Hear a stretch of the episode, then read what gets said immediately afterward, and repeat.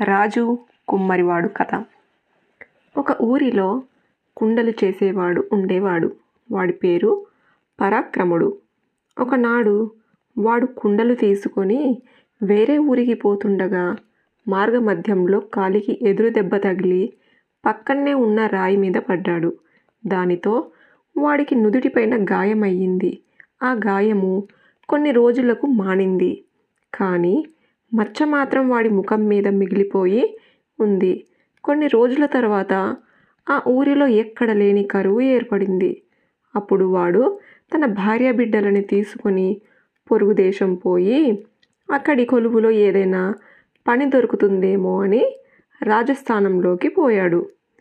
ఆ దేశరాజు వాడిని చూసి వాడి పేరు తెలుసుకొని ఇటువంటి పేరు వీరులైన క్షత్రియులకు తప్ప మరెవరికీ ఉండదు.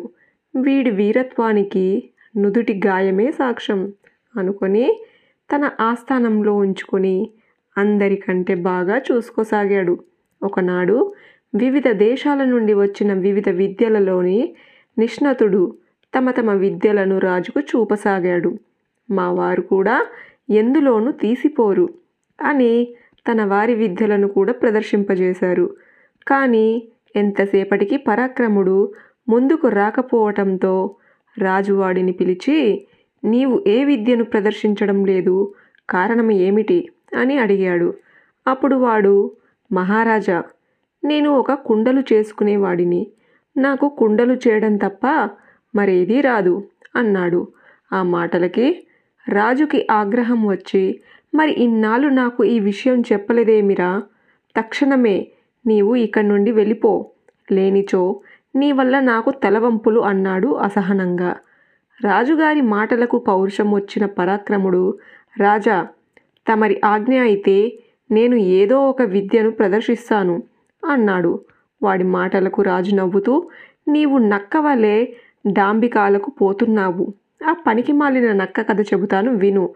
దాని తర్వాత ఏం చెయ్యాలో నీకే అర్థమవుతుంది అంటూ ఇలా చెప్పసాగాడు.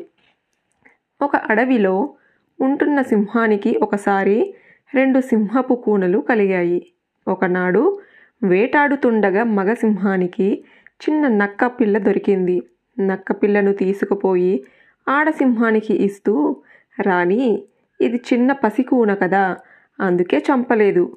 మన బిడ్డలకి ఇవ్వు. దీనితో ఆడుకుంటారు.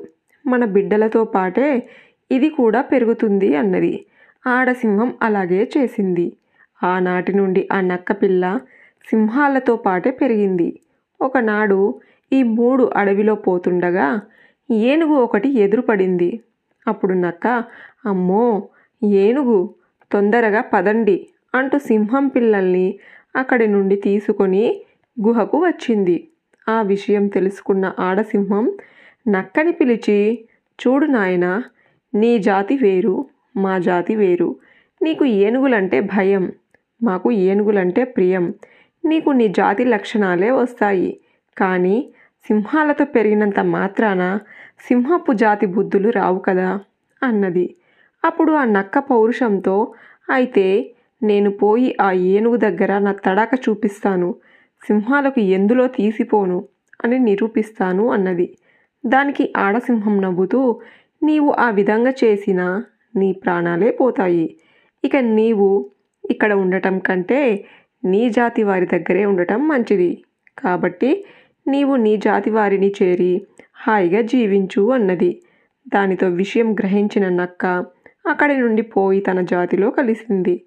కుమ్మరివానికి ఈ కథ చెప్పి కాబట్టి నీవు కూడా పోయి నీ జాతిలో కలువు అన్నాడు రాజు నవ్వుతూ. ఈ కథ చెప్పిన దూరదృష్టి తక్షణమే నీవు కూడా ఆ కుమ్మరి వాణి వలె ఇక్కడ నుండి వెళ్ళిపో. అన్నాడు. దానితో మందబుద్ధుడు మిత్రమా దూరదృష్టి నేను చేసిన తప్పును మన్నించు. నాతో పాటు రా. నా భార్యతో నీకు క్షమాపములు చెప్పిస్తాను అన్నాడు. ఆ మొసలి మాటలకు ఎగతాళిగా నవ్వుతూ నీ వంటి కాంతాదాసులు భార్యలకు చెప్పలేరు సరికదా? భార్యలు చెప్పినదే వింటారు. అందుకు ఉదాహరణగా నీకు నందుడు వరరుచి అను వారి గురించి చెబుతాను విను అంటూ వారి వృత్తాంతాన్ని తెలుపసాగాడు. దూరదృష్టి